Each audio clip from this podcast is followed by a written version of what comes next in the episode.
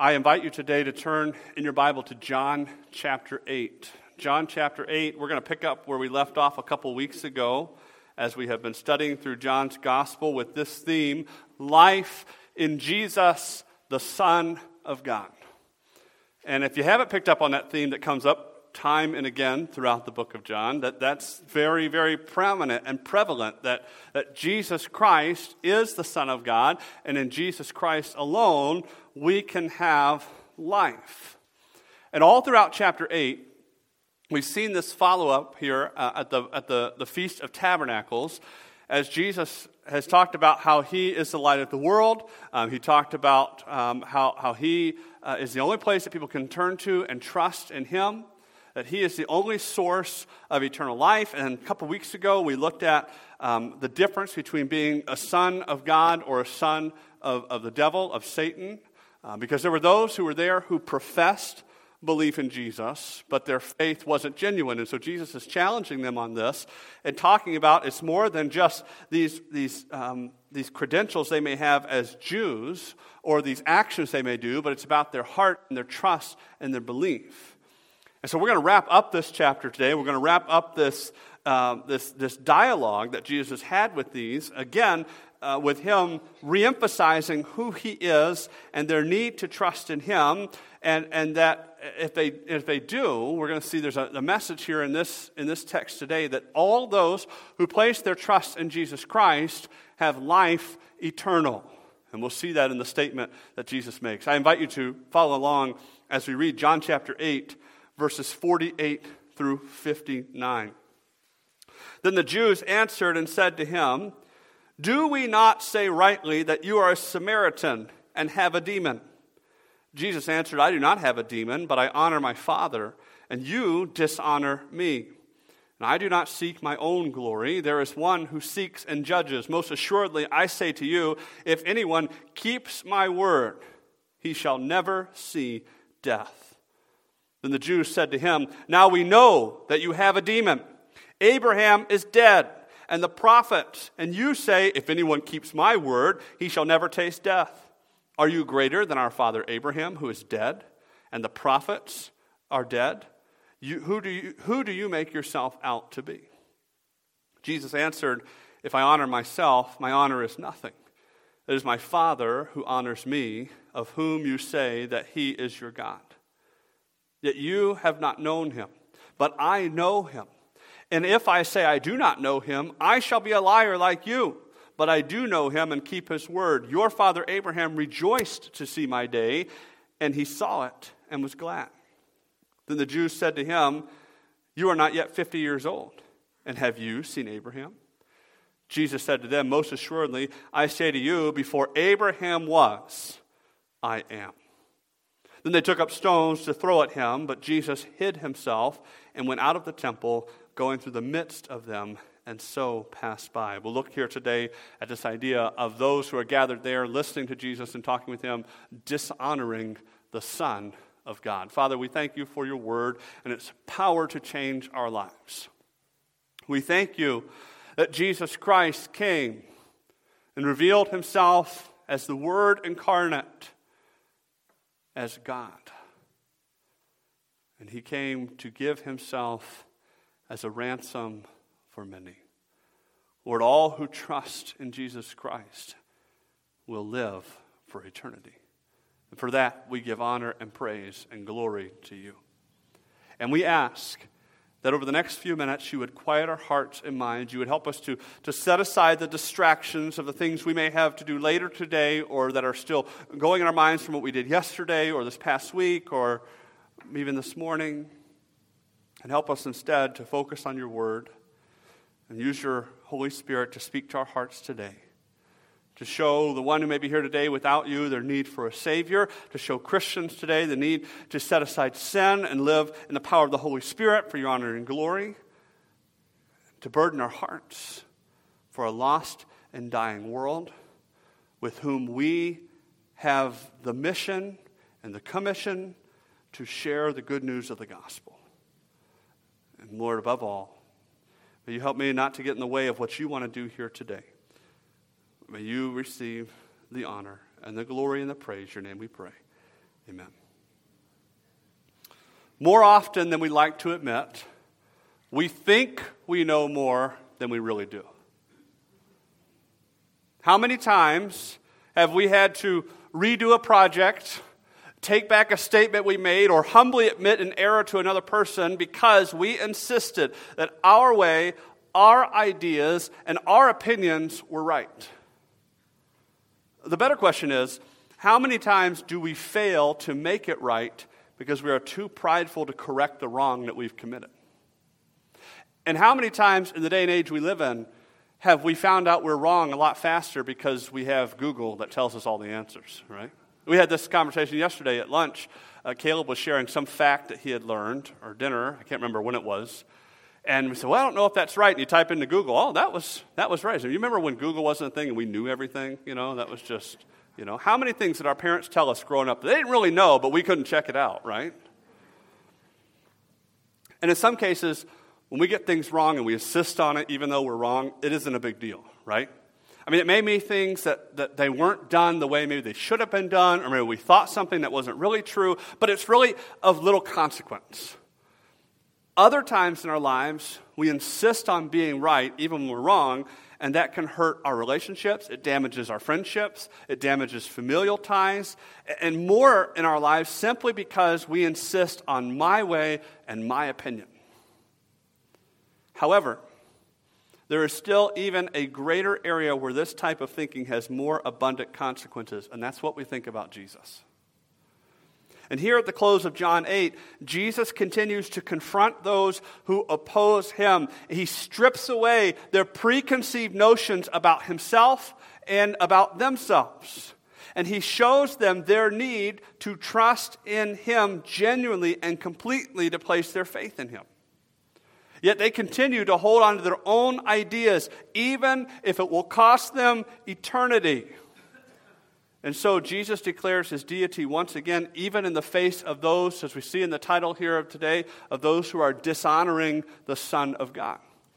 And what we see in this passage is that because Jesus is the self existent, all powerful God, he alone can offer eternal life and is thus worthy of my honor and trust.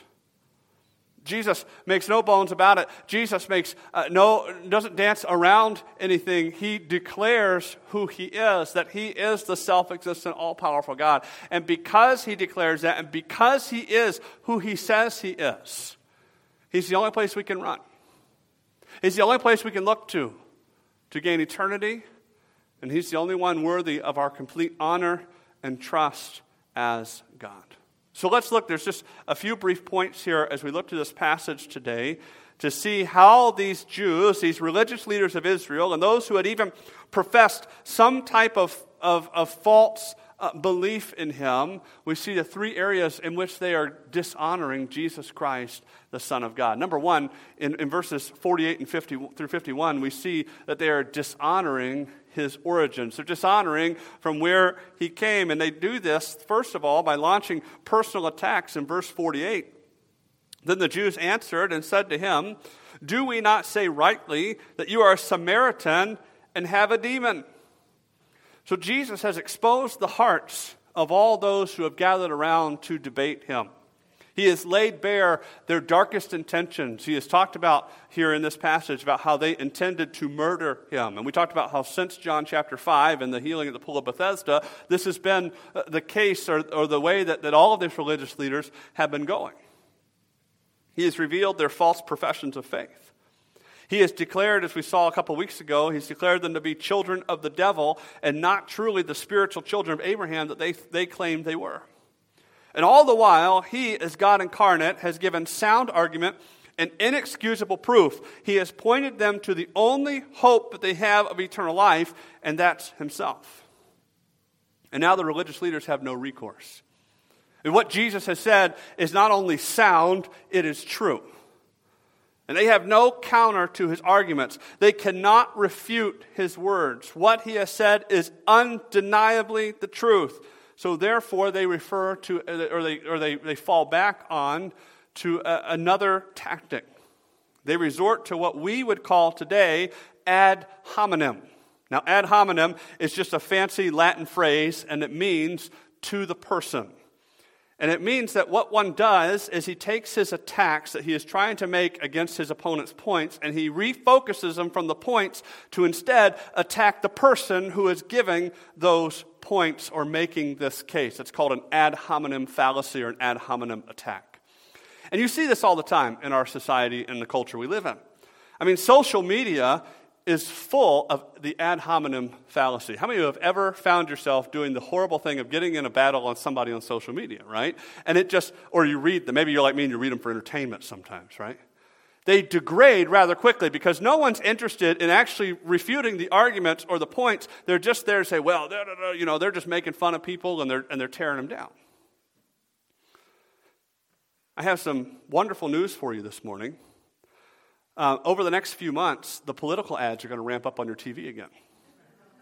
Aren't you excited? And you know what they're going to be full of? Ad hominem attacks.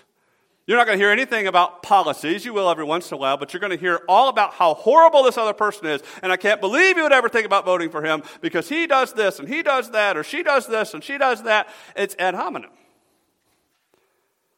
And so here, the ones who have been exposed by Jesus and, and thus have been convicted of their sin now turn their ire not against what he has said, but against Jesus himself.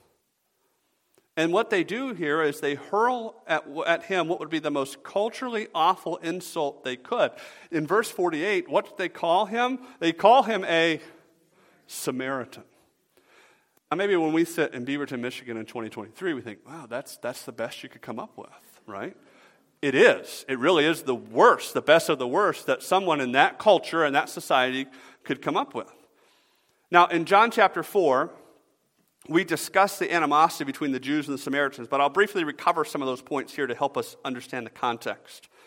The Jews viewed the Samaritans as physical and spiritual half breeds. So the Samaritans are descendants from those people, those Jews who intermarried with foreigners during the exile when Assyria had taken over the northern kingdom of Israel in the Old Testament. They had resettled foreigners in the land, and these Jews, against what God had said, had intermarried with them, and so the Samaritans are descendants from this intermarrying. And so when the Jews then later, after um, the, the Persian Empire had taken over, and Cyrus had released the Jews, had been taken from the southern kingdom back to Jerusalem to rebuild the temple, the Samaritans had come to try to help to rebuild the temple. And in that moment, the rivalry between the Jews and the Samaritans, it ignited.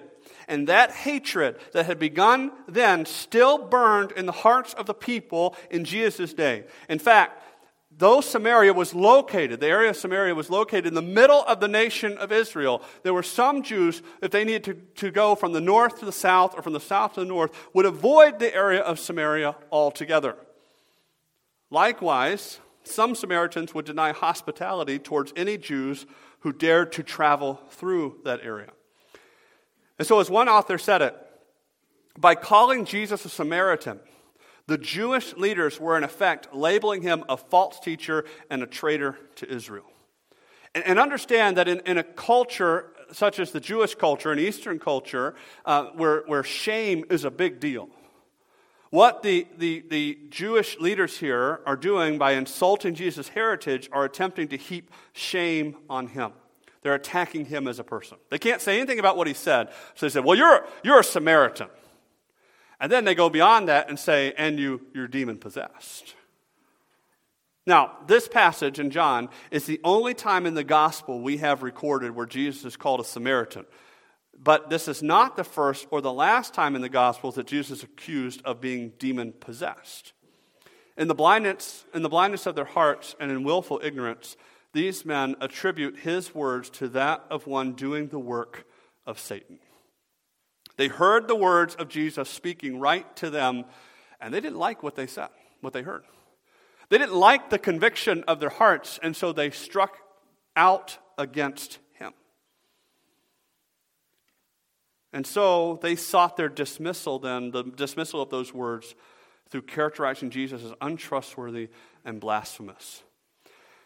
And as you read that, you think, wow, that's pretty serious. Do you understand that people still do this with the gospel today? People still, when they don't like the message of what they hear, strike out against the person who gives the message. Believe it or not, as a pastor, I have received sometimes criticism myself because someone came to our church and they heard a message and they say things like, you know, the message you preached today should have been a little more appropriate for XYZ. Or, you know, the message today, uh, it should have been different. And I'll tell you what my answer is every time. I say, I'm sorry, I, I'm just going to preach the Word of God. Your issue isn't with me, it's with what God said. And that's exactly what we can say when we give the gospel with people. When people are confronted with the truth of God's Word, it's not uncommon that they become uncomfortable with what they hear. That is the conviction of God. Because God, in His grace, convicts mankind of sin. And then he calls for and empowers us to respond to that conviction. But many will not respond and instead will turn away in hardness of heart. And in the meantime, while they're turning away in their hardness of heart, they're looking for an excuse to flush away that which they've heard. So they say things like, well, the message, that, that just wasn't really polished. You know, I really didn't like when the pastor did this or the pastor did that, or, you know, that's awful judgmental coming from you. Or, you know, I just don't think God is that way. These are the types of attacks and things you'll hear. And you have to remember something. If you're giving the gospel and someone attacks you or responds, lashes out against you for sharing the gospel with them, while you are faithfully proclaiming the truth of God, you don't need to take that personally. If you are proclaiming your own brand of truth and you're skipping the word of God, then sure, you should take that personally, okay? If you're out there uh, standing out on an island saying, This is what the Bible says, and the Bible doesn't say that, I'm going to tell you right now that attack isn't against God, it's against you. But if you are seeking to give the truth of God with the love of God to the best of your ability with God's help, that attack that comes against the gospel isn't an attack against you, it's against God. And any visceral action you may face has everything to do with what he is doing in their hearts. Jesus, the Son of God and God Himself, faced persecution, marginalization, and personal attack. Should we, as His followers, expect any less? And though the Jews would launch these attacks, we see they don't land any hits. Jesus, in verses 49 through 51, shows us the impervious defense that he has as the Son of God, Jesus answered, I do not have a demon, but I honor my Father, and you dishonor me. And I do not seek my own glory. There is one who seeks and judges. Most assuredly, I say to you, if anyone keeps my word, he shall never see death. Jesus had every right and all authority to refute everything said against him. You understand that Jesus, as the Son of God, had every right and all authority to look at these people and say, and, and, just, and just come out and completely embarrass everything that they've said, right? But he doesn't do that. He doesn't even touch the comment they made about him being a Samaritan. Instead, he continues to proclaim the truth. The greatest defense against the lies of Satan is the truth of the Word of God. Jesus is the living word. So, what does he say? Well, he simply states, I don't have a demon. I am not an agent of Satan. Now, they are children of the devil, as he said in the last statement, the last passage. He is the Son of God, seeking to honor his Father. He says, I honor my Father, and you dishonor me, and I do not seek my own glory. There is one who seeks and judges.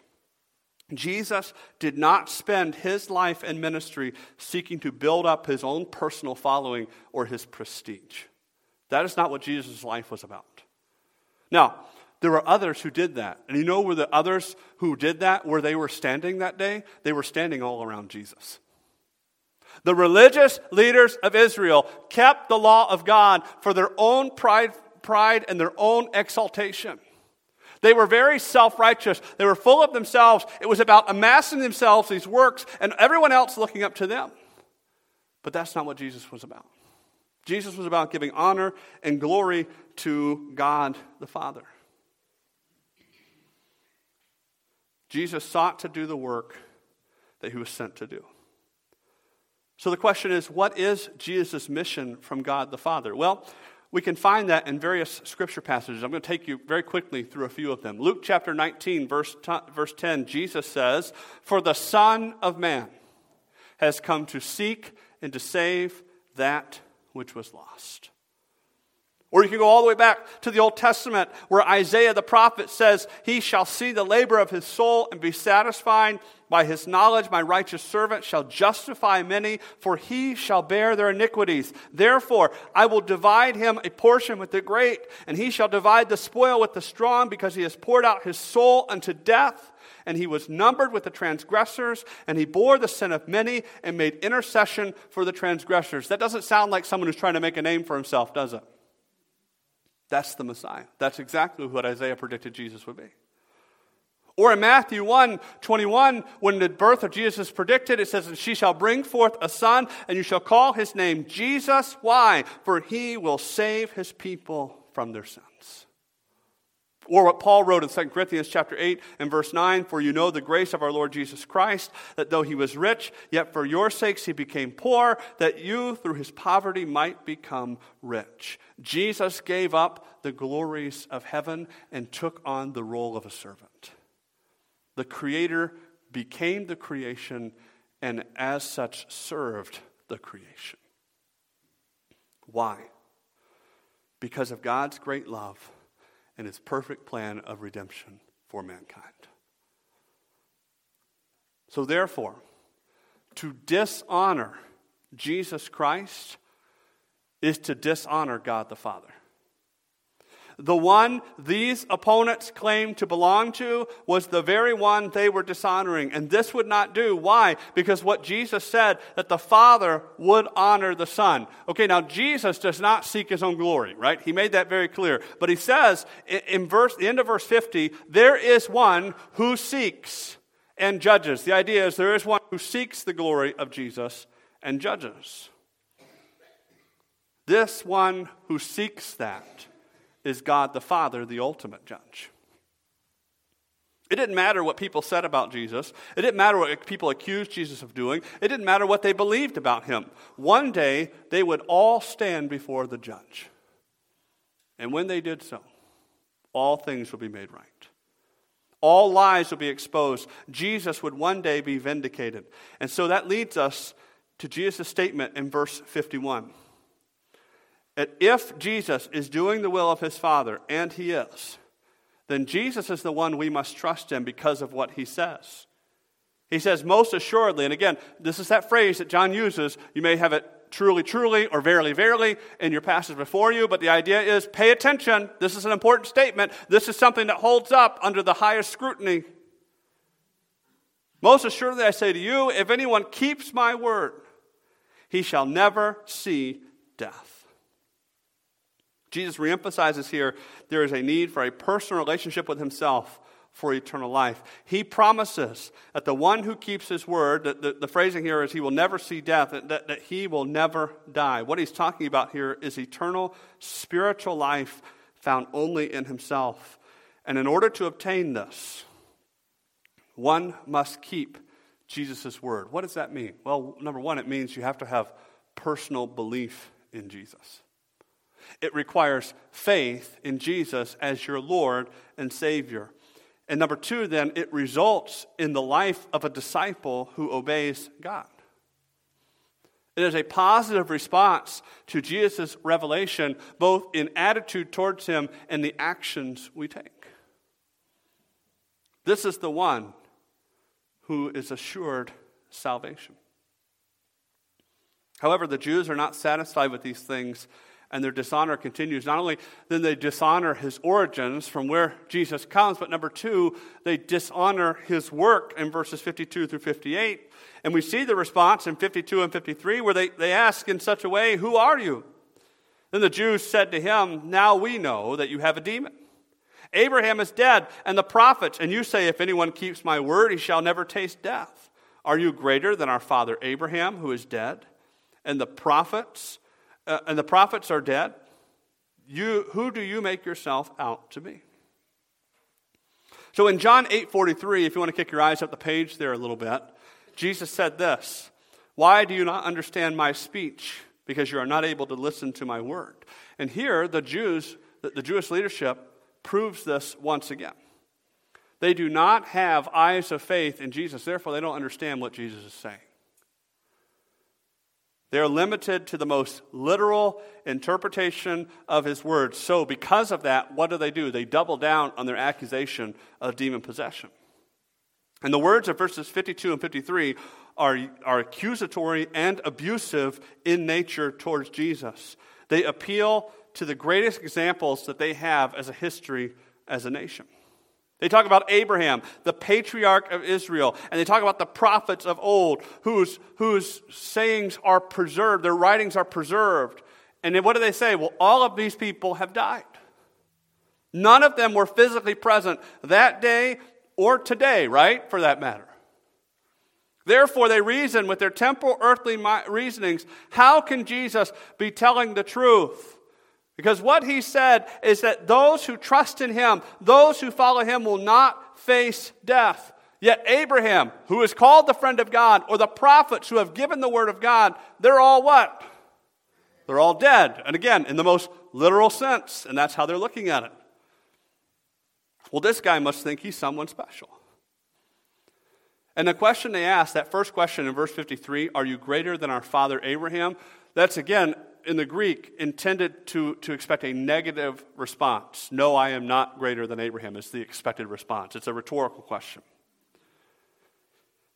It is very reminiscent of the question that was asked in John chapter 4 by the woman at the well, where she said, Are you greater than our father Jacob? And ironically, though it is expected to be negative, what is the overwhelming answer? Are you greater than Abraham? The answer is yes, he is. Jesus is greater than Abraham. Jesus is Abraham's hope. Who does Jesus make himself out to be? Jesus makes himself out to be the Savior of the world. He is the promised deliverer, and all who trust in him will indeed not taste death. Oh, yes. The physical bodies of all will one day pass away. The frame that you and I live in is wearing out. You ever feel that? You ever feel like that, that body you live in is, is wearing out? Some of us have more mileage or brokenness than others. And one day, should the Lord tarry, our physical eyes will close for the last time. And just as physical death is the separation of the soul from the body, there is also something to be warned about, and that is spiritual death, in which a soul is separated for eternity from God. But Jesus promises a blessed hope here to those who trust in him. Because the one who commits his faith to Jesus does not awaken in eternity separated from God in an awful place of torment and punishment, but he instead opens his eyes to behold his God. That's what Jesus says here. One author said it this way a pastor, he said, This one does not see death, he sees him. What a glorious thing. Death is not annihilation, my friend, it is the beginning of your eternity. The scriptures are very clear. And you will spend that eternity either in punishment for sin or in the presence of the Savior.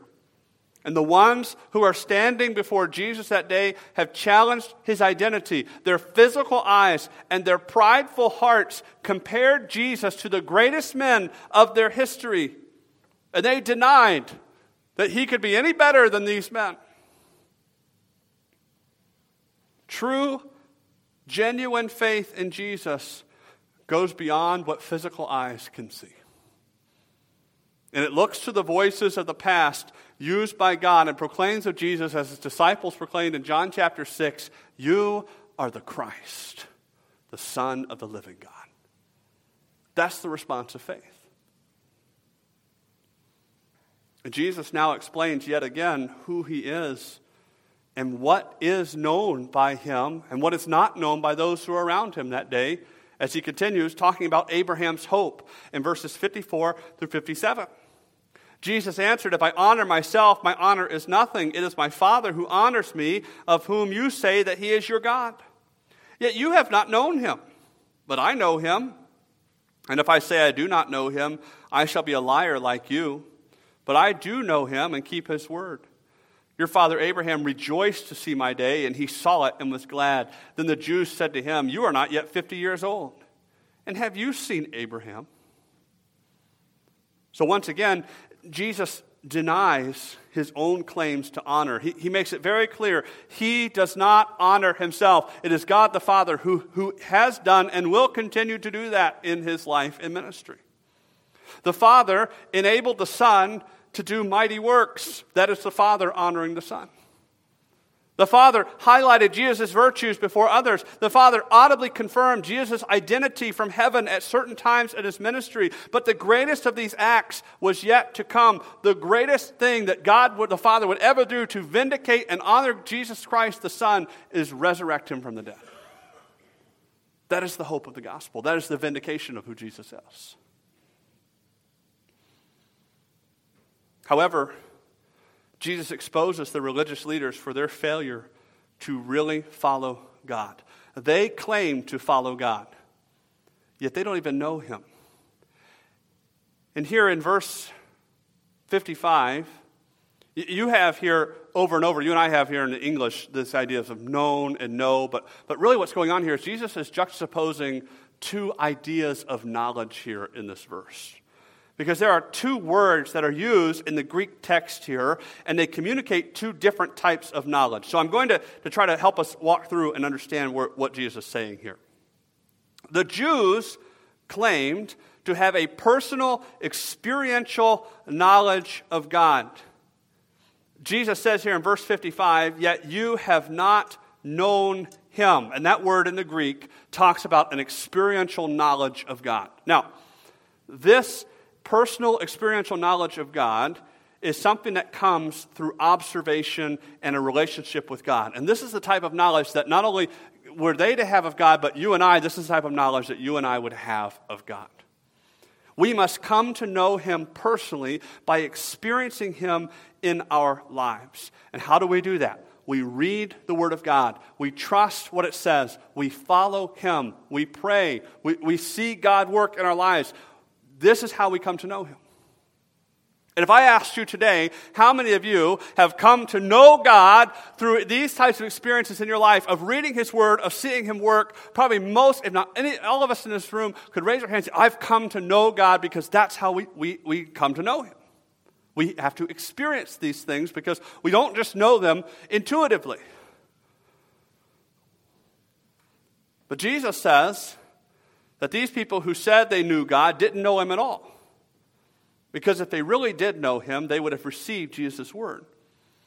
And so, what Jesus does is He says, I have knowledge that's vastly superior to yours. You continue on in verse 5, Jesus says, But I know him. And if I say I do not know him, I shall be a liar like you, but I do know him and keep his word. Okay, when Jesus uses these words here, I know, it's a totally different Greek word. Jesus' word that he uses for the way he knows God is an intuitive, characteristic knowledge. Jesus knows God not because he has come to know through an experience, he knows God because he is God. Does that make sense? Jesus knows God inherently. Why? Because as God the Son, he is one with God the Father. And Jesus says, if I denied that, saying I don't know him in that way, I would be a liar. Why? Because he is God. And he would be lying just as the Jews are lying by, claim to know, by claiming to know that God through experience. What do these ones who gathered around Jesus know? Well, they know the law of God, right? In and out, inside and out, they know his law. They know the history of God's works. They know God's promises. You know who they don't know? They don't know God. And there's a big difference between knowing a lot about God and truly knowing God. I've met a lot of people in my life who know a lot about God. They've been in church since they could remember anything. As my dad would say, they were drugged. They were drugged to church every Sunday. And I'm telling you what, you open up the scripture and they can tell you, well, that happened and that happened and that happened and this is what God said, and they can repeat scripture they learned in a kids program or that they've heard all their life, and they've even read the Word of God for themselves. But when it comes down to it, and you ask them about a relationship with God or you seek to know more, they don't really know God. There's a difference. There's a difference between knowing what the Bible says and knowing God in your heart. And don't get me wrong, folks, you can't know God if you don't know who He is. Right? You have to have the Word of God to know God. But if you don't truly trust and follow what the Bible says, you don't know God. The religious leaders knew a lot about God. They knew what the law said about themselves. They knew what God said about sin, but they never connected the dots to say, We need the Savior, and He's standing right here.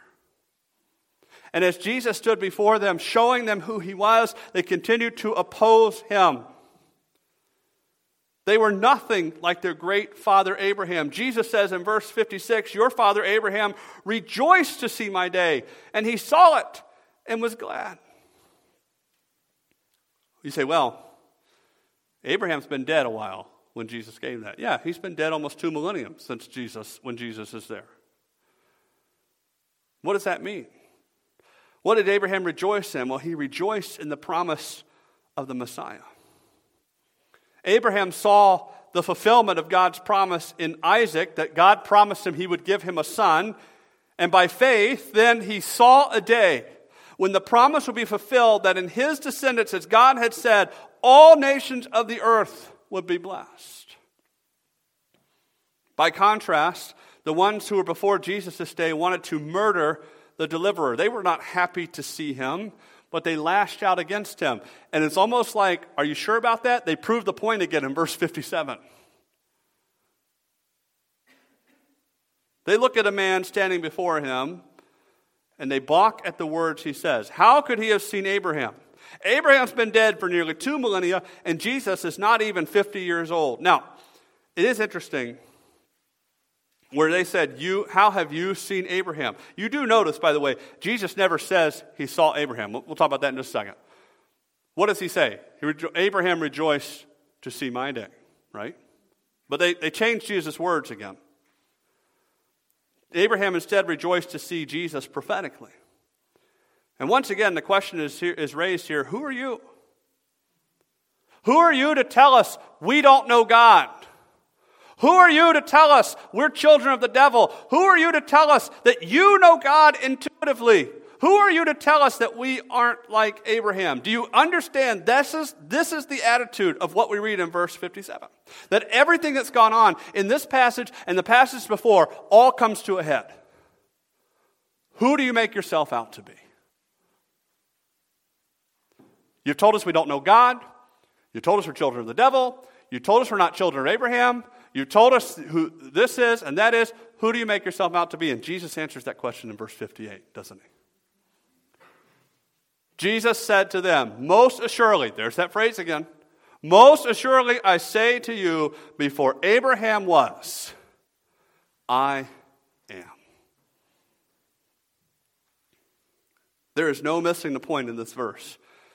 Jesus makes here a full and complete claim to deity. How could Jesus see Abraham? Because he was God. And he is God. And Jesus, notice he does not claim to just merely been around in Abraham's day. You notice that he doesn't say, well, before Abraham was, I was, right?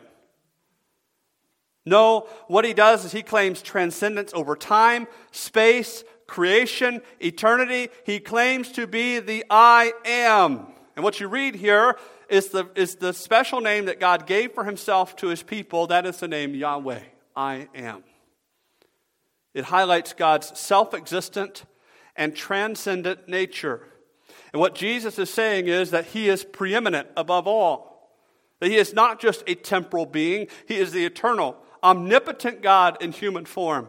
Thus, he has all authority, he speaks all truth, and he rightly exercises all power. He is who he says he is. So, the answer to the question, who do you make yourself out to be? I am God. That's what Jesus says. And as God, Jesus is due our honor and our trust and our service. He is the one who can deliver us from death and into the great kingdom of God. He is our hope. So, this is where this whole chapter is driven. This is where all of these conversations have come to.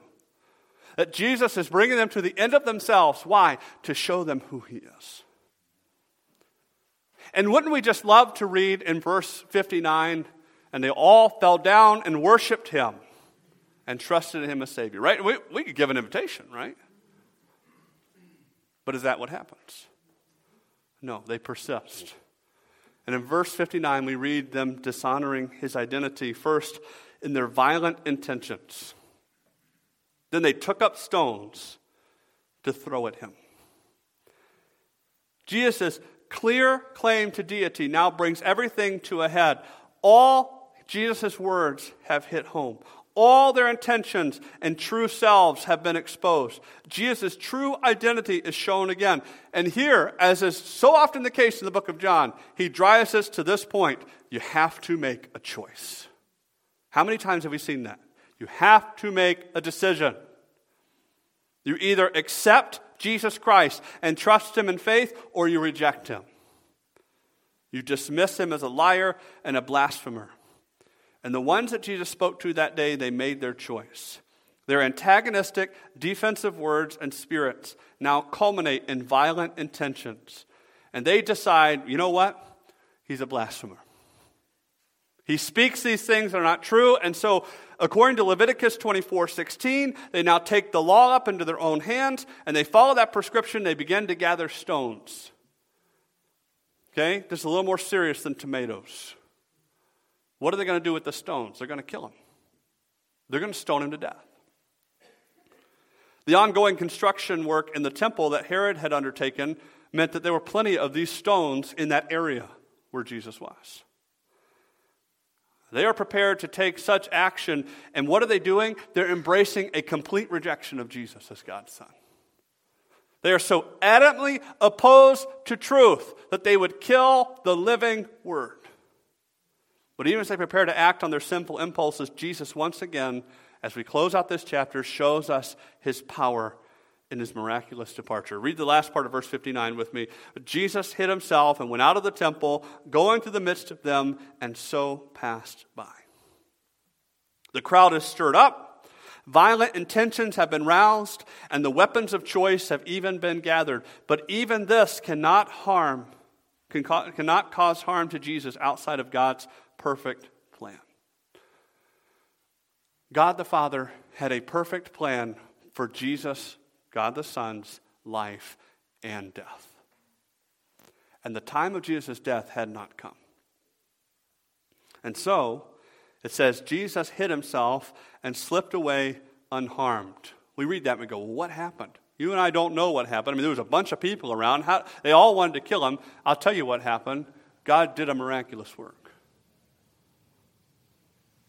Not a single rock was thrown, not a single being was allowed the nerve to throw that first stone. But the message of this chapter and the message of this last passage rings loud and clear even to this day. And it's not a very encouraging message, is it? It's a message of rejection. Rejection of Jesus is not just a dangerous thing, my friend, it is fatal. For without Jesus, you will never see eternal life in the presence of God. I thought about that this week. What does rejection of Jesus look like? And this is an excellent example, right? I mean, this is, this is like, wow, that is, that's rejection. But it doesn't always look that way, does it? Could we argue that there's perhaps a more deadly form of rejection that creeps into our hearts? That we hear the Word of God and we, hear the, we feel the conviction of the Holy Spirit and we kind of shrug our shoulders and go, eh, I'm good. Right? Does that seem very antagonistic to you? Well, no. I mean, we live in a free country. You can believe what you want, right? Right. But you know what that still is? It's still rejection. It's still turning your, your back on who Jesus is. By, by, by hearing the message of redemption found only in Jesus, by, by seeing who Jesus is, and kind of shaking your head or walking away or going, well, maybe that's really not for me, you have done just what these guys have done that day. You have rejected Jesus.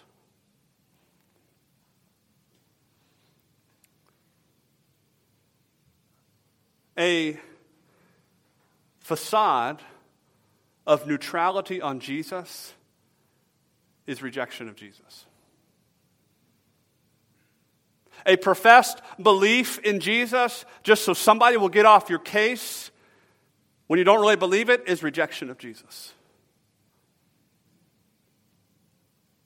Just as much as screaming in somebody's face to get out of my face, and I don't want to hear what you have to say, that's just as much rejection as anything else. So we have to come to the point in our lives we face this decision. Passivity and indifference toward Jesus is still rejection. Salvation means completely embracing who Jesus is, and, and the results are just as evident as the rejection of this passage. When you look at rejection, I mean, here, you look at it in this passage. They rejected Jesus, so what they do? They physically, what they do? They, they bent down and they picked up stone. We're going to kill him. Right? Or you look at those who reject Jesus today and you look at their lives and, the, and, and sin runs rampant. There's no conviction, there's no sorrow, there's no guilt over sin. Why? Because they have rejected Jesus. And just as evident as rejection is in someone's life, so too is salvation just as evident in somebody's life. If you know Jesus Christ as your Savior, it should be apparent. There should be no question. There should be no doubt. Why? Because I'm perfect? No. Because God calls us to consistently live as disciples. The life of a believer is one of growth, change, and an enjoyment of a relationship with the self sufficient, all powerful God. Do you realize that if you know Jesus Christ as your Savior, you have a relationship with the one who said, I am. That's who he is. And he's promised you eternal life. Because Jesus is the self sufficient, all powerful God, he alone can offer eternal life and is thus worthy of my honor and trust. At the end of this encounter, Jesus left no doubt to those standing before him that day and to us today who he is. The hardness of the hearts of those standing there that day resulted in their active opposition of Jesus. They would not hear his words, and thus they could not understand the message of salvation. And here's the deal we don't know who any of these people are. You notice that? Their names are lost to history. We're not told at the beginning of the chapter, we're not told at the end of the chapter. But assuming they never experienced a dramatic change of heart, I'm going to tell you this right now they're never going to forget this day as they suffer eternal punishment for their sin. These ones obviously dishonored the Son of God with such outspoken and violent rejection. And today, many still oppose Jesus. Now, some do so vehement, vehemently, others in a quieter manner.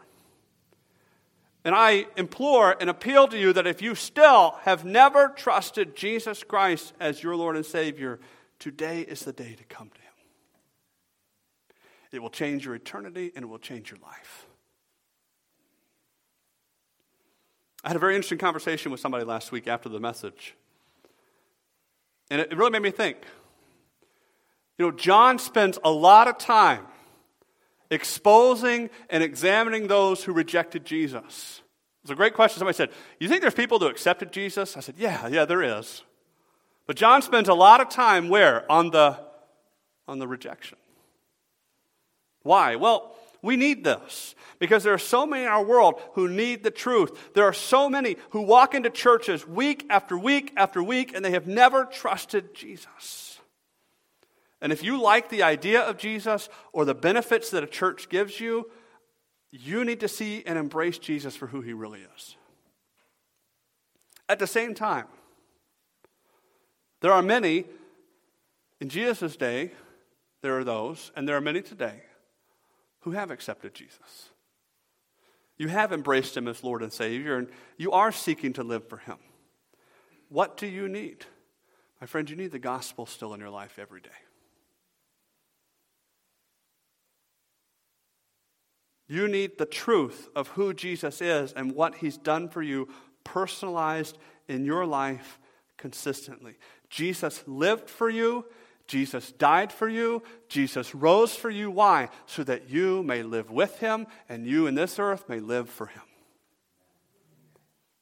Jesus died for you that you may have victory over that sin that will not let go. Jesus died for you that you may forgive your husband or your wife and the fight that you had last night. Jesus died for you that you may raise your kids to the glory of God. Jesus died for you that you may give your neighbor the gospel. You and I need the gospel every day.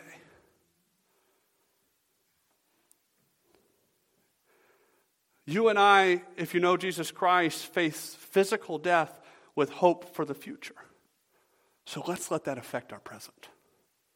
Let us honor the Son with our trust in our lives. Father, thank you for Jesus Christ. Thank you for his life, his death, his resurrection, his ministry to our hearts. Thank you for salvation, for sanctification, and Lord, we look forward to one day the glorification that we will enjoy in heaven. And we pray that today you would do your work in our hearts. We ask that you would convict us of sin. Well, there may be one who has heard these words today who needs to trust you.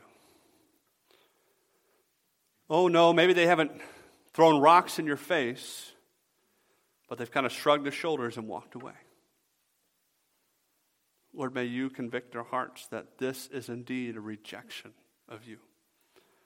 And show them this will not lead to eternal life, but to eternal damnation. And Lord, I pray that you would give them the grace and the courage and strength to respond to you in salvation. Lord, for Christians that are gathered here today who hear these things, would you use your word in our hearts? Would you show us what you have saved us for? You have saved us from our sin for your glory that we may live for you. Lord, what a wondrous calling it is indeed. It is not an easy thing. It is fraught with challenges at times, but it's the most wondrous thing because in the end we know we'll spend eternity with you and it will all be worth it. We pray now that you would help us today to do business with you. We ask that you would bring us back here tonight to worship you. Your name we pray. Amen.